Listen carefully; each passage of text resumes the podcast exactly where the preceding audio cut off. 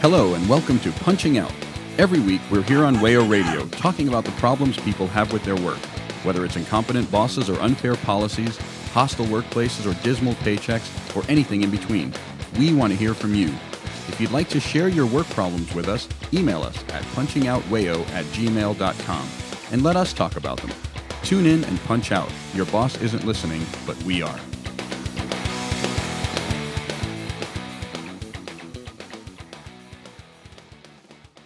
And welcome to Punching Out. I'm Ryan, joined today by Noah Hi, y'all, and Zoe. Hey, everybody. On today's show, we're going to be talking about a topic of sports washing, which is a term that we'll define here very quickly of unpleasant entities using the world of sports as a way of laundering their reputations effectively, of burnishing their good image in the eyes of the world. Um, we're talking about it specifically here in November because the World Cup is about to kick off in the country of Qatar, a country that, as we'll dive into, has a load of issues that it is trying to effectively push aside by hosting the world's most popular sporting event. And that's only the most prominent of a trend that has become increasingly common in recent years. Uh, I, I, I, guess to put more of a def- definition on the term, we have an article from Taylor Lauletta in August uh, in Yahoo News about LIV Golf, which is a, an entity brought to us by Saudi Arabia, uh, another country with some problems. Um, you know, trying to define the term sports washing. Uh, Noah, I think you have it in front of you.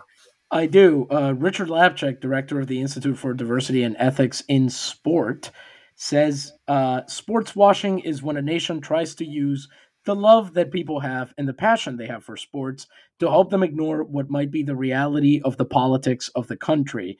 And Richard Lapchick has particular latitude to talk about what sports washing is because he led the sports boycott of apartheid South Africa, pardon me, in the 1970s, including convincing Muhammad Ali to not take fights in South Africa. So, if anyone can tell you how long this has been going on and what it is, it's this person. Yeah. Um, the term sports washing itself is a fairly recent term, but it's obviously a practice that has long been in use. Uh, the article also brings up the 1936 Berlin Olympics, a very famous example of a terrible regime trying to use sports to burnish its global image. I think it's also important to recognize that the same practice can is not necessarily like geopolitical like it can apply to individuals and to companies until uh, basically any entity regardless of whether it has anything to do with international politics. Yeah, totally. Um, the thing about sports and something we've discussed on Punching Out in the past is like people build community around it. It is, for better and often for worse, a tool for bringing people together, for bringing out genuine emotion in people in a way that so very few things do anymore. You know, our media is so fractured and everybody has their own streaming service and their one specific program that they watch but sports continues to be one thing that does bring people together and so when you have a force that powerful it's only inevitable that it's going to be used by unsavory sorts yeah, and it's also sports are also something that are often lauded as being like apolitical or something that can really bring people together across political and other types of divides. So I think that it is kind of a perfect fit for this type of reputation laundering that we're talking about because it is something that really can bring people together in uncommon circumstances. Like you'll meet people being fans of a sports team that you never would have met or associated with otherwise. Um, so it does have like it can have a positive effect on society, but in the hands of you know certain people trying to make money and certain capitalists, it can also have a chilling effect on our understanding of our rights. Yeah, and I would even drill a little bit deeper on uh, what uh, Ryan, you mentioned, you know, so much of everything else is fractured, particularly now, that there just aren't that many common experiences, period. And that's partly because of, you know, the the proliferation of streaming services and the ongoing kind of um if you're if you're somebody who's regularly engaging with things like, you know, film or whatnot, the the fact that you often end up having to kind of pick a side on certain things uh, you have to decide what makes you a, which movies make you a moral person or which singers uh, make you worthy of being taken seriously or whatever. But the the other thing that that I think of is we don't really have any social or uh, any social or societal, I guess is the word I'm looking for, investment in anything else. Sports is, at least in the United States, one of the few things that's still getting funded like an entertainment product that is you know worth putting out there. It's basically that and you know existing or or blockbusters based off of existing ips I, I've, I've seen a lot of testimonials from people who disdain sports for you know decades on end and kind of got brought to it now because what else are you going to do?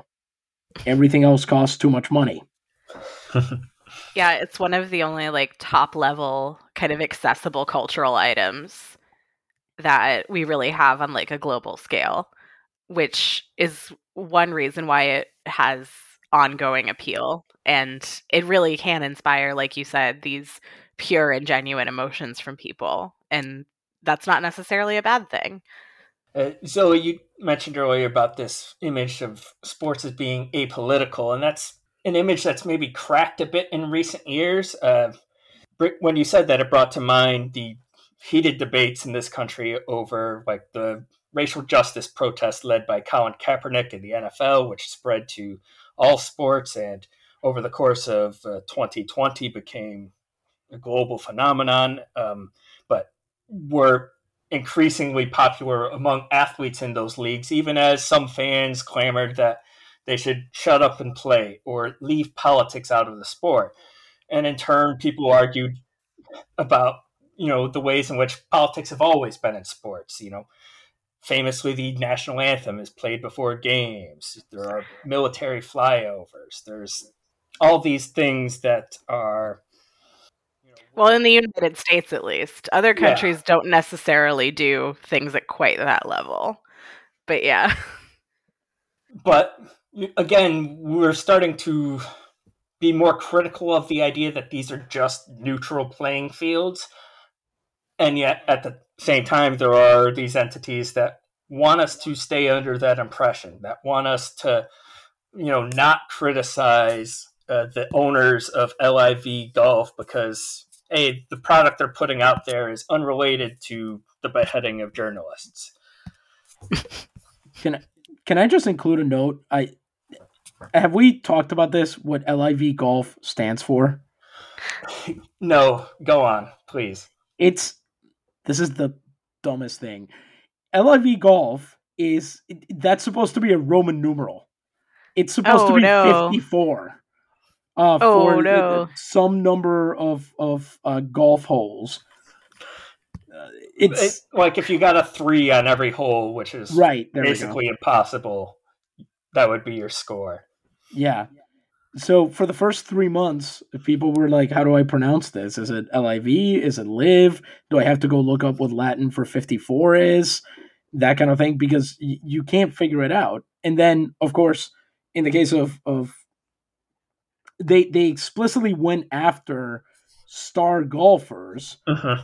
many of whom were probably pretty attracted by the fact that you would get to play at Trump courses, if if we're being honest. That that seems to have been the profile they looked for. Oh, it's, so it's like they're the anti woke. Yeah, golf, golf thing. Golf. Notably woke golf. Yeah, the notably woke sport of golf. I do think there there was um like some PGA stuff did get like canceled or rescheduled due to like Trump associations in past years, so that they probably saw that they were filling a niche there. Yeah, I I think uh, what is it? Uh, when Phil Mickelson signed up, he basically admitted that he knows full well how horrible Saudi Arabia is, but that this is a once in a lifetime opportunity to change how the PGA Tour works. It was very sure. strange because the argument from golfers for breaking off into this new tour is that, well, frankly, Saudi Arabia was going to pay them a lot more money than they were getting from the PGA Tour. And that's exactly the power of it all, right? They have a lot of money with which to put on projects like this. Uh, it brings to mind for me, you know, I follow Formula One, and a great many F1 races are held in these uh, totalitarian countries where they just happen to have a lot of money with which to spend on hosting an F1 race. Uh, Bahrain, Saudi Arabia, Qatar, all events on the F1 calendar. It's notably the same with mixed martial arts, which often builds entirely new arenas uh, for fights, and then of course the the fighters are kind of subject to the fact that if if you don't compete well enough to satisfy uh, whatever emir or sultan your or uh, totalitarian dictator untitled uh, you're fighting in front of, then uh, Dana White is going to be very mad at you because those guys don't tend to mess around, and Dana White would like to keep his head, you know, attached to the rest of his body. Yeah, and you know that's exactly what we're talking about. Is like when organizations put these events on their calendar and say like hey we're going to do this event in qatar or saudi arabia or saudi arabia sponsoring this event like someone who is not say geopolitically aware or well read on these topics will be like oh well that must mean that this is okay you know it kind of is it, it it's intentionally appealing to like an uncritical thinker and then that also kind of gives people who defend these sorts of practices the ammo to say like well you know why are you so uptight about this? This is what everybody is doing. Um so and that's that's kind of i think a good way of thinking about what we're talking about when we're talking about sports washing yeah um just to give one more example and this is something i would not know about if not for my uh, roommate having it on last week or so uh, the WWE recently held an event in Saudi Arabia, which I'm told is now an annual thing they do. Um, mm-hmm. You know, two great immoral regimes tasting great together, I guess. and the purpose, of course, is to, I mean, it really does work as an advertisement for the regime. Whether that's the stated intent or not, that is how it comes off on TV again, if you're an uncritical consumer, if you're not really focused on reading between the lines of these things, that's not good. Yeah, it makes you think like, oh, like what if I got to like travel internationally and go to this event? Like, you know, I follow hockey and I think all the time like wouldn't it be cool to go to like a world championship event in another country? Like that would be like kind of one of the pinnacle experiences as a fan of an organization so when you're selling like events like this to super fans you're kind of getting them on board with what with the practice of what's going on in these countries and the business practices of these individuals so and you're also like requiring you're putting the workers the athletes themselves in the position of do i speak out against this do i you know just do my job and say nothing. It's not an easy position for them to be in. Either. Definitely. Athletes, coaches, support staff, like from top to bottom, it's like you are, whether intentionally or not, you're involving your entire paid staff and potentially volunteer staff in this geopolitical situation where, you know, they could lose their jobs if they don't agree with it if they don't fall in line. I I actually believe, if I remember correctly, that after the first Saudi Arabia event, there were rumors of uh, an internal revolt at WWE among the talent because of several people kind of realizing this is really messed up. Like, um, you know, as uh, something Vince McMahon found a because I think the first one was still under his leadership. Vince McMahon found a way, found something to do that uh, professional wrestlers were not okay with. That's uh, I didn't think that line was gonna was gonna be found, but there it is. And I particularly like the peer pressure kind of metaphor.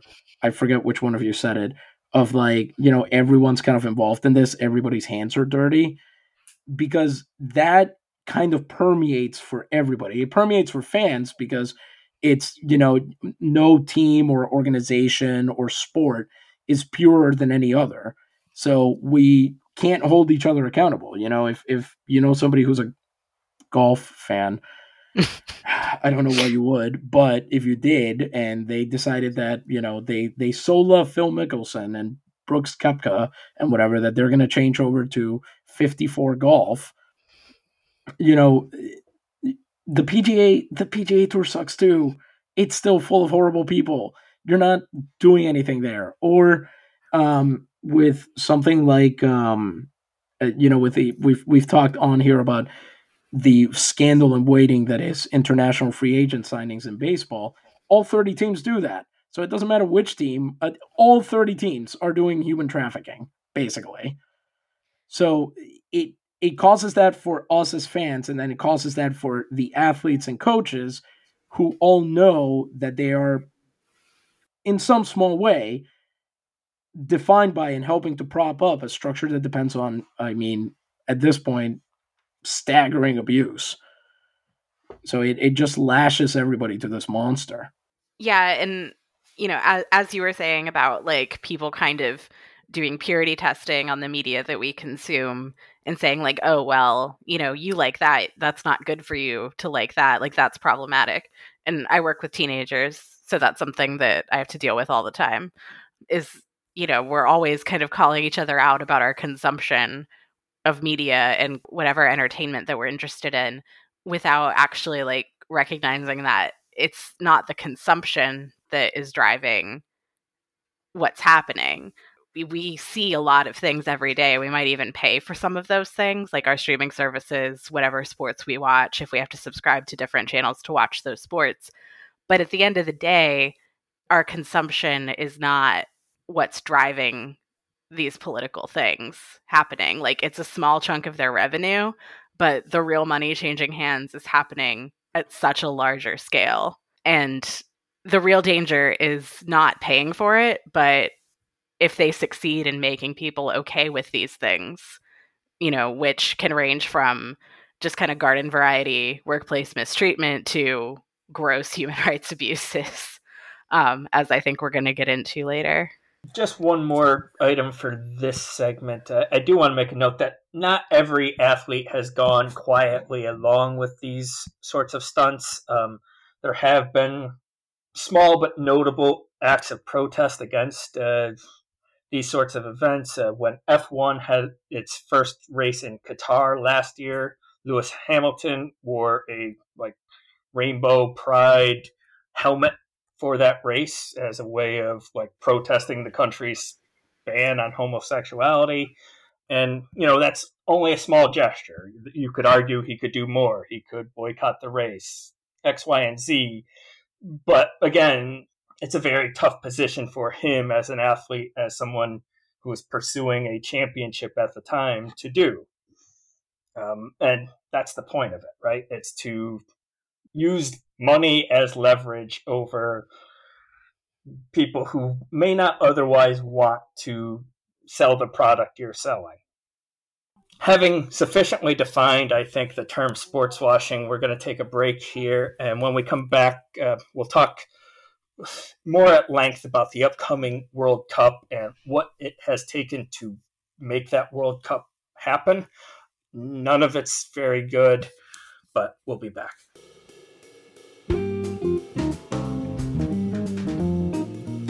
You're listening to Punching Out on WAYOLP Rochester. If you'd like to continue slacking off, you can find all of our past episodes on iTunes and SoundCloud. Remember, your boss isn't listening, but we are.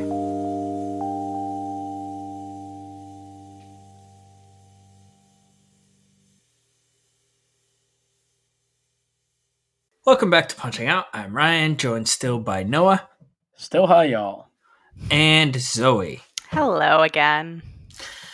In the first segment of today's show, we laid out the term sports washing, the idea that uh, certain unsavory entities have been using the world of sports as means of burnishing their public reputations and putting athletes and fans into the uncomfortable position of deciding whether their fandoms or their jobs are worth risking over like the fact that their favorite team or franchise or sport is allying with a country doing human rights abuses. It's um, it's a thing practice that has grown increasingly widespread. There are examples that we didn't even get to in the first segment, but the most prominent example and really the reason for the timing of this week's show is the upcoming World Cup to be held in Qatar this is a decision that was made by FIFA back in 2010. Um, it was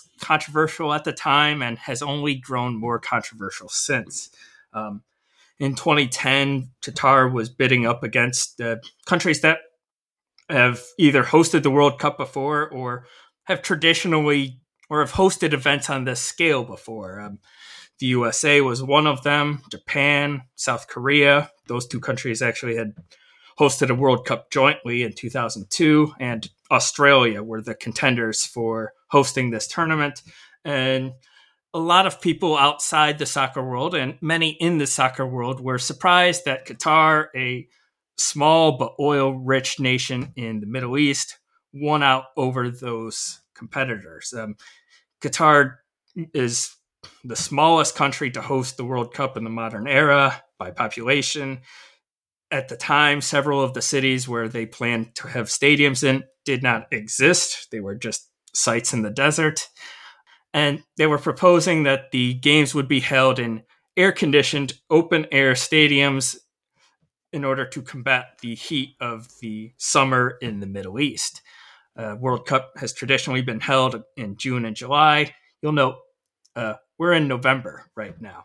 The air conditioned stadiums did not come to fruition the whole soccer calendar has been thrown out of whack in order to accommodate this tournament, which would be a source of controversy all on its own, if not for the fact that the tournament has been made possible through the use of just ungodly amounts of slave labor, effectively. Um, so, yeah. I would, I, I think I would argue that any amount of slave labor is ungodly.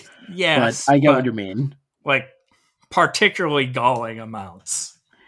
So, how did uh, Qatar end up hosting the World Cup? What do we know now that perhaps we didn't know but could guess at in 2010? Some money may have allegedly, possibly changed hands in the bidding process. There may have been some light, minor bribery involved. Um, the head of FIFA at the time is no longer the head of FIFA for you know who could say why. Uh, yeah it it was whispered at, at the time that qatar had bought its way to hosting this tournament and those allegations have only had more evidence come up in their favor um, but they're still hosting the tournament. They still got what they wanted. They still get this big shining jewel to call their own yeah, and it was basically raised, I think, from the moment that Qatar was awarded the bid that labor conditions in Qatar are not friendly and that huge amounts of uh, migrant labor would be required to build the necessary facilities. And that all came to pass. Like, huge amounts of migrants were brought into the country, usually um, at the behest of the contractors who were actually doing the building and supplying, they essentially did indentured servitude on these people by charging them money for passage into Qatar and for their housing and room and board, basically. These people have been unable to pay back the debts to these companies. Um, and that's like kind of the best case scenario is that you're in debt to this company. You're also likely dealing with severe injuries, possibly illness from inadequate food provided by your employer, inadequate shelter, poor hygienic conditions at your basically labor camp. Um, and it I think it's especially upsetting because it was known at the time that this is what was going to happen and it was just allowed to happen and basically minimized and ignored by FIFA. because the World Cup is such a massive event, it had ramifications outside the world of soccer as well. Uh, I think there were reports that uh, some money wound up in the hands of French President Nicolas Sarkozy, and in return, France gave Qatar its vote in the hosting bidding, and also possibly some military planes. I, I can't believe I'm hearing new things that about how horrible Nicolas Sarkozy is in 2022. it's the gift that keeps on giving. um, I want to punching way above his height read a bit from this article um, in Rolling Stone by Matt Sullivan, just to you know get to the gist of it. Here's sort of the nut graph. According to the eight-year investigation by Equidem into the labor conditions under 16 construction firms, scheduled for release on Thursday and shared exclusively with Rolling Stone, World Cup stadium workers were subjected to captive and controllable conditions as Qatar's government and FIFA shielded forced labor under the veneer of reform. The revelations come as more leading rights organizations and watchdogs are sounding the activist alarm, with confidential and undercover access to dozens of migrant whistleblowers concerning unaccounted worker deaths and families of migrants left uncompensated and homeless, while the Qataris and their partners generate up to $17 billion once the tournament kicks off this month. This, says Equidem executive director Mustafa Kadri, is a World Cup built on modern slavery. Um, kind of lays it all out there. Don't know how much more yeah. explicit we can be. And, you know, we have these articles which really go into detail um, about what's been going on. And there's been huge amounts of really like high quality journalism being done about this World Cup in Qatar ever ever since it was announced. Um, but of course, that's not what most people are going to see.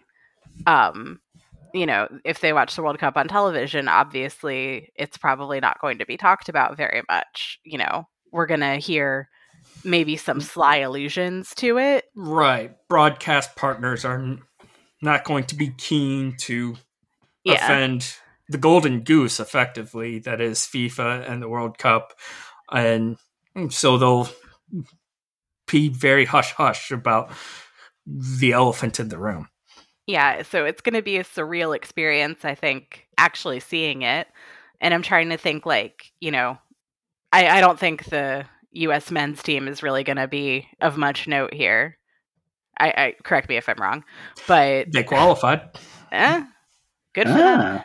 Um, but like, you know, we're not going to see coverage in traditional United States media outlets about this sort of thing, you know, unless perhaps someone perceives it as advantageous to, I think, pumping something else up at the same time. You know, like they're not going to go all in on this because it's not considered a story that's beneficial to to the whole to the whole enterprise of sports capitalism. Um, because if we're calling out Qatar about this issue, then we're going to have to start calling out a lot of other things. Right. Like the last World Cup was held in Russia just four years ago. So, you know, there is a an element of, you know, is this that different?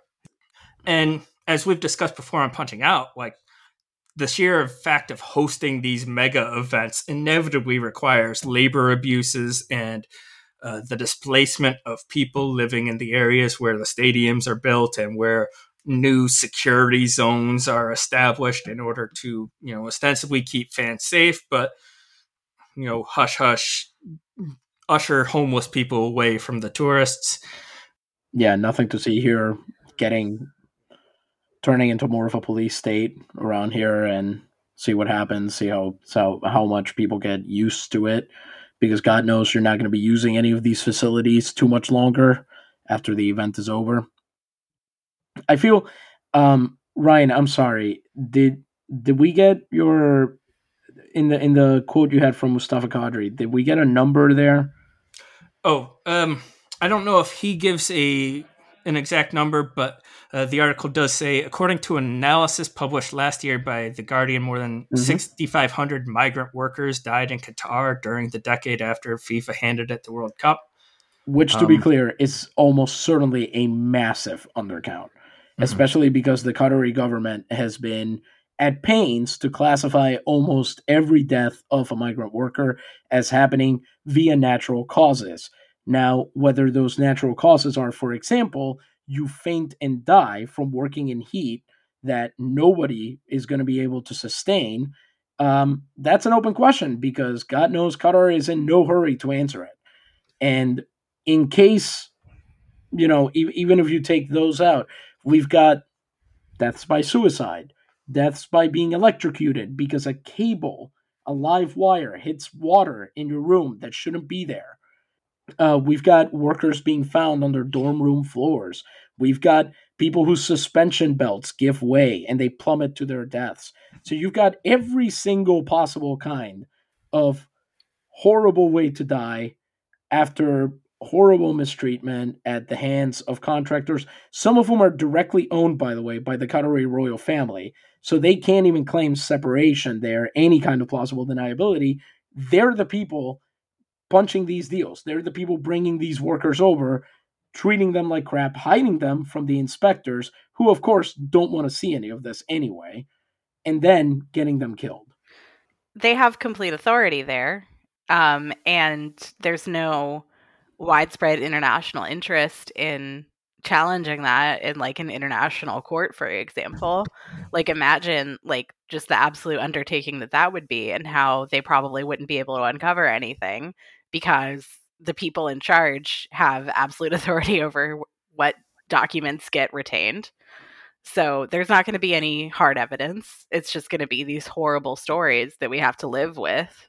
And because this is 2022, the Qatari government has been especially uh, insistent that it is taking these issues seriously and that they don't want labor abuses and that there is a Supreme Committee for Delivery and Legacy that workers can report to and whistleblow to, and that they will make sure that those abuses are followed up on. Because I'm sure when you're a functionary of a government agency that is explicitly created for this World Cup uh, and will be dissolved probably 12 minutes after it's over, that you can definitely go toe to toe with the contracting company that is massively profitable and owned by the guy who is the head of state and government around here. Yeah, that's definitely going to happen.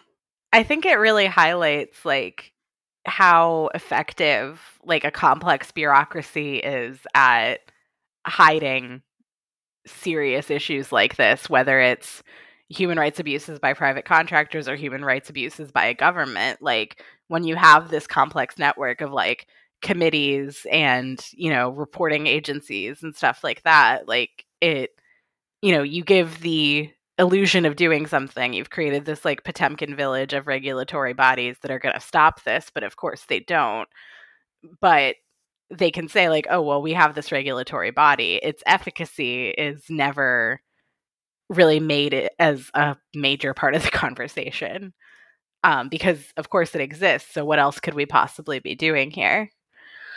So, and if you and and if you complain about this when you didn't get as annoyed about Russia or whatever, I believe in one of these articles the Qataris straight up call it racist to be this concerned over the World Cup.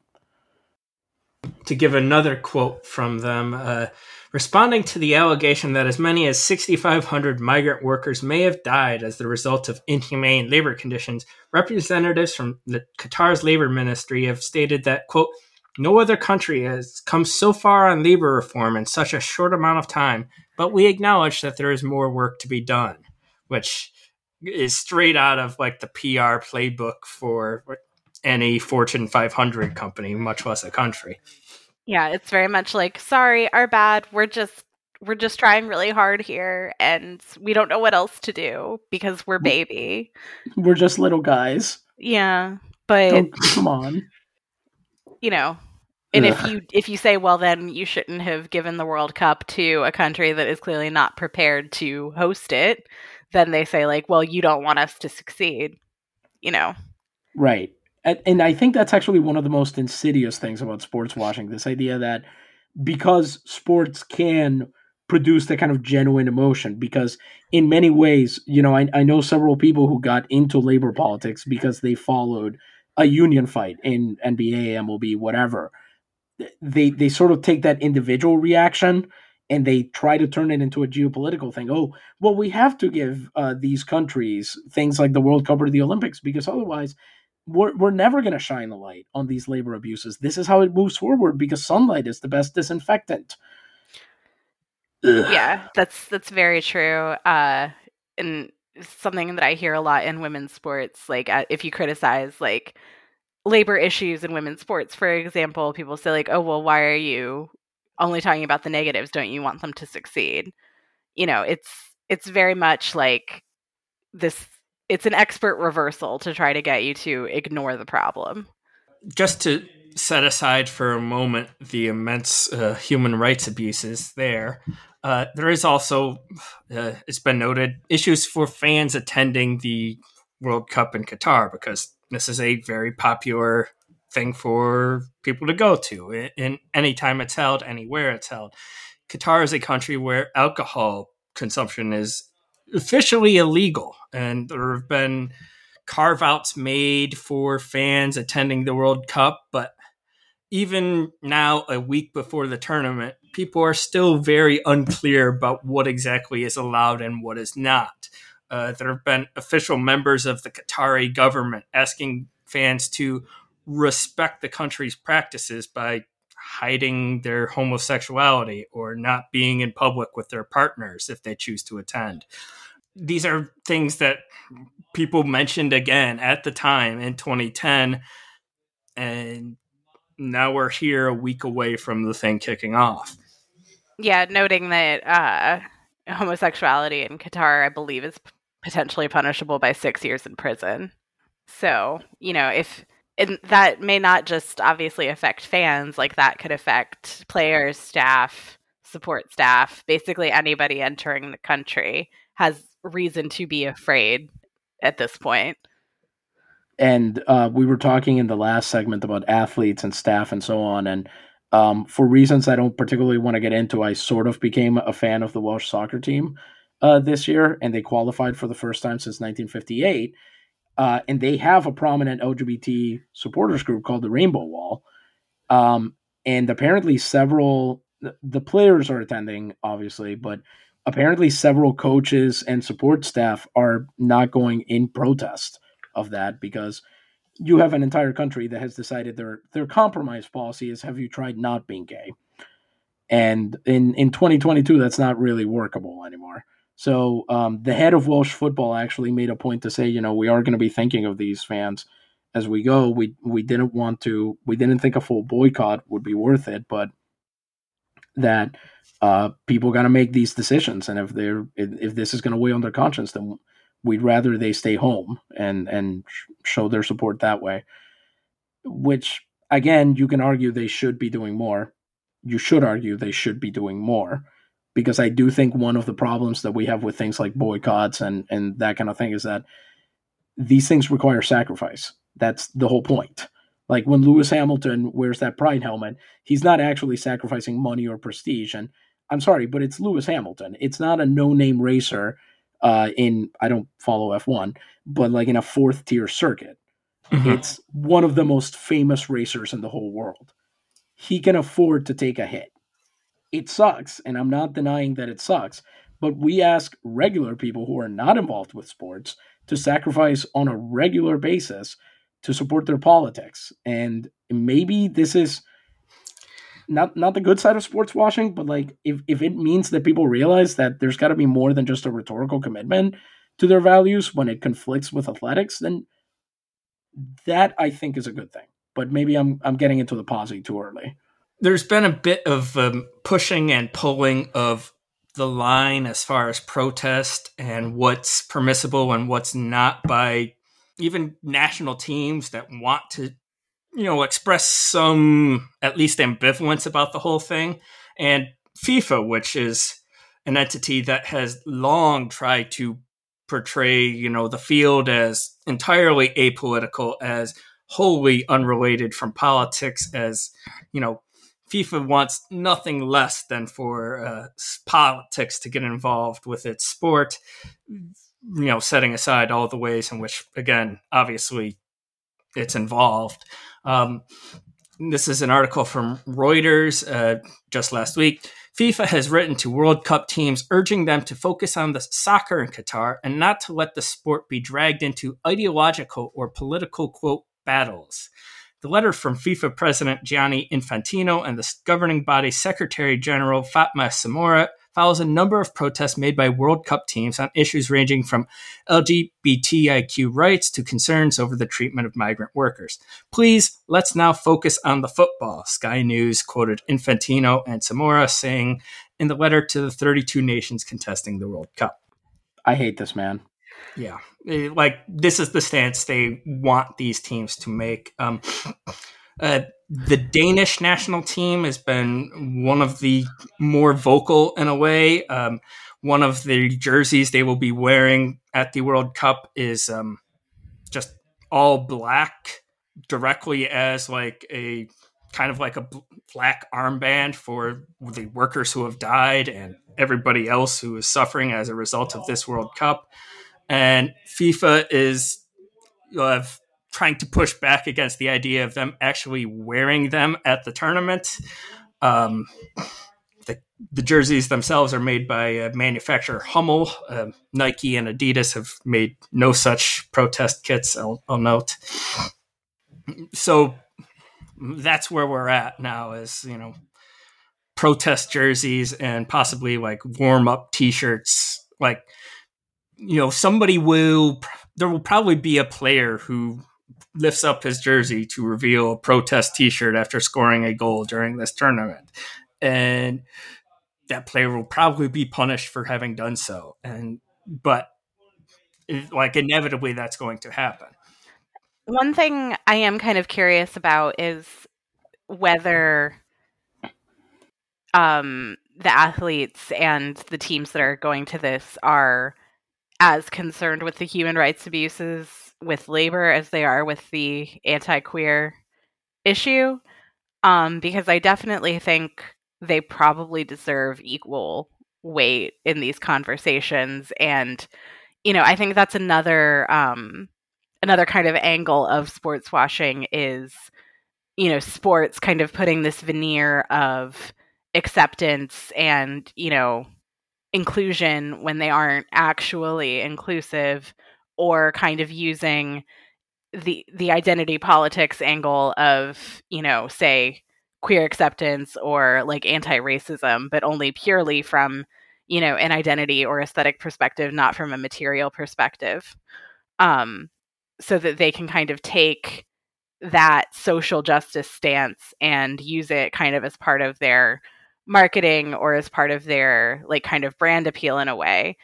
Um not that i don't think that players kind of participating in this is a bad thing and i think players like standing up for queer people standing up for trans people standing up for communities of color and against police violence like all of that is good. But i do think it has historically lacked a material component in its criticism and I would be I'd be very curious and very interested to see whether there's any protest about like the abuses of migrant labor at this World Cup by anybody because I think that that would be that would be even more powerful I think because it's not something that has a potential marketing component to it you know or like a potential like that's not a feel good story Whereas you can make a feel good story out of, you know, I, I think an LGBTQ pride thing that could be a feel good story. But saying like, by the way, like the facility that you're playing in was uh, built on the backs of oh, at least 6,500 dead migrant workers. Um, I, I don't know. I, I don't know where I'm going with that thought. I think that's the thought, but yeah, like we're not we're not always as concerned with the material effects when we're doing protest. And I think that's something that should be noted as we think about potential protests for this World Cup. No, and I, I think you're dead on because very cynically, right? Even that narrative of athletes standing up for LGBT people in a country that treats them horribly is is still like in a weird way a winning narrative for the sport as a whole. It allows them to say, "Yeah, we awarded the World Cup to this place where uh, LGBT people are the subjects of human rights abuses, along with everyone else, but they're certainly worse there."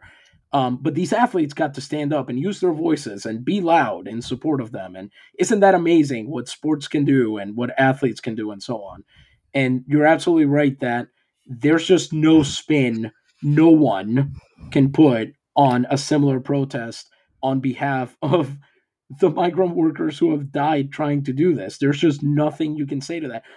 Gianni Infantino is obviously not what you would call a rhetorical master, uh, given what you just read of that letter, Ryan. But there's absolutely no no one could make that sound like a win for soccer. No one could make that sound like a, as you said, Zoe, a feel good story which is why it would be if that did happen that that might be some of the most amazing stuff we've seen since you know the 1968 olympics. Um so you know if you're a us soccer player and um you're listening to this just saying.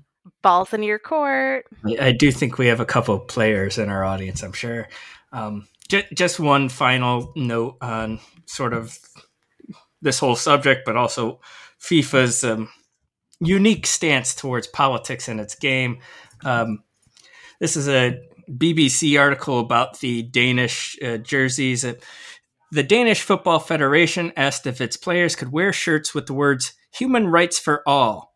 World Football's governing body prohibits all political messages and has asked teams to focus on football and would not allow the shirts. So, there you go. Heard it here first, folks. FIFA opposes human rights. For all. Maybe for some. You know, a radical statement. You know, again, not even something that is all that aggressive in its tone or direct in what it's talking about, but it's not something that FIFA will allow or acknowledge. It's too far. Um, we're going to take a break here, and when we come back, we're going to try and find a positive spin on a subject that frankly isn't very positive. You're listening to Punching Out on WAYO 104.3. You can subscribe to the show or listen to past episodes on iTunes, SoundCloud, and other podcast apps. We are also on Facebook and Twitter at Punching Out WAYO. Now back to the show.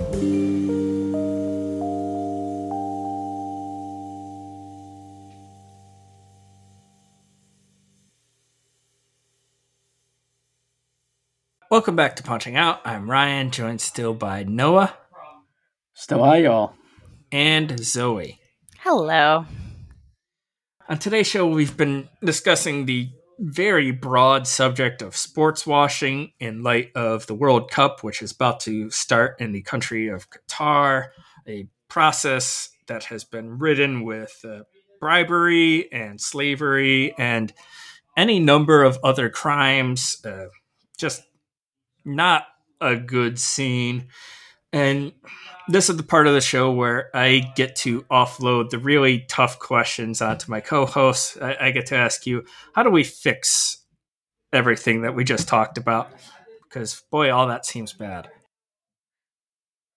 I think one of the most important things would really be like radically transformative on a global scale and maybe would never is never going to happen but i just feel the need to say it anyway which is that like these international bidding processes need to actually be focused on you know the human rights and the material concerns that come with hosting an event on this scale. Like if we're going to keep having big events like this on a global scale which who's to say whether we're going to keep doing this? Like society may not last that long. You know, we never know. In 100 years, we might not be able to do this anymore. Planet might be underwater. But if we're going to do this, we should actually like make these concerns part of the bidding process and not have it be driven by like all of these dark money forces. How do we get that to happen?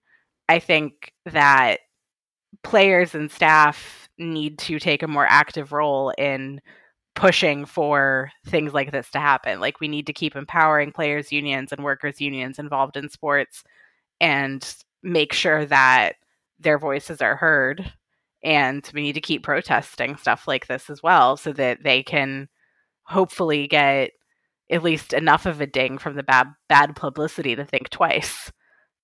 You know, that's kind of the the surface level like what we could actually do, I think. And the good news there is that that has a track record of working. I mean, in the last couple years, in, in 2020, the uh, NBA players went on a what essentially amounted to a wildcat strike uh, in the middle of the bubble season, and until certain telephone calls were made, uh, looked like they were going to have some pretty radical demands for the league, uh, which was kind of amazing to see.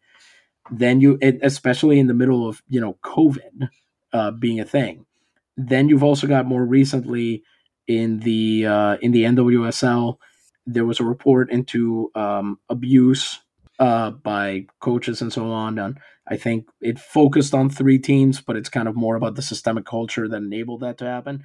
And that happened because of a players' union being able to collectivize and, and hold together.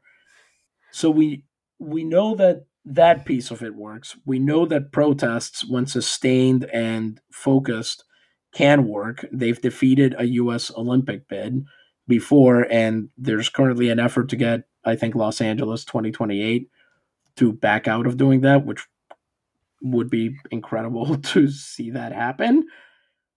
But either way, I guess where I'm going with this is that we know that this works on a certain scale.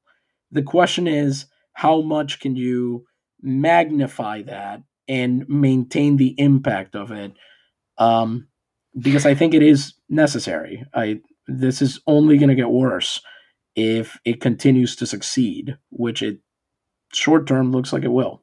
I was just reminded again of um and I probably talked about this on the show before, but it was I think the 2017 um IIHF Women's World Championships in hockey where basically like every player from the United States said that they would not play until they had better representation and funding from USA Hockey and that at least brought USA Hockey to the table. Like these events don't happen without high caliber players. So if you do have like a widespread player protest, I think that would change the game a lot. Of course, that would require the powers to actually be the players to actually be empowered to do that kind of protest and to actually care. I mean, we don't know how many of people actually really care about this, but assuming that they do have at least a cursory interest or concern in human rights abuses generally, and we know that athlete populations do tend to have strong feelings about stuff like this, then I think a player protest or some kind of collective action organized by players could be very impactful. Because if you don't have high caliber players no one's going to want to watch and that upsets advertisers that upsets all the stakeholders. So that's i think where the real power lies in this situation is with the players. Noah you had made brief mention of this um, the reason LA is hosting the Olympics in 2028 is because Boston effectively got protested into pulling out of the process. Boston was originally selected by the US Olympic Committee as its sort of representative bid for the uh, at the time 2024 Olympics. There was a switcheroo and the works at, at any rate. And Boston could not muster any public support among people who actually live there for actually the task of hosting a massive event like the Olympics, which requires being able to host thousands upon thousands of tourists, being able to build all these new sports venues that might not have much of a use after the games are gone. And frankly, it requires more adequate public transportation than Boston has. Yeah. I, I lived in Boston when all of this was going on, and I was working in the South End at the time, which basically part of the plan, I think, was to like flatten huge portions of the South End, which are either like industrial areas or like working class neighborhoods to build these new venues. And everyone in the South End was like, uh, what? Excuse me? like, there was really no like thought or concern given into that. So you basically just had the entire city saying, like, no, we can't do this. We don't have the space for it. And I can't even get to work on the MBTA. Like, how do you plan to do this in less than 10 years? Like, it's not going to happen. So, yeah, a unified front from citizens as well is definitely, definitely can be very powerful. Was, I'm sorry, random boss of politics I know. Was Marty Walsh the mayor for that? Yes, I, I think yeah. so. Yeah. Oh, so the current United States Secretary of Labor. Yeah, that just guy. to bring everything back full circle, right there. Yeah, fun, amazing. Yeah, no, he sucks. On that note, I, I think we're, we're just about out of time for this week's episode. I it's fun that we can end on the note of Marty Walsh sucking. Um, Again. for this week, I'm Ryan. I'm Zoe. I was Noah. And this is Punching Out.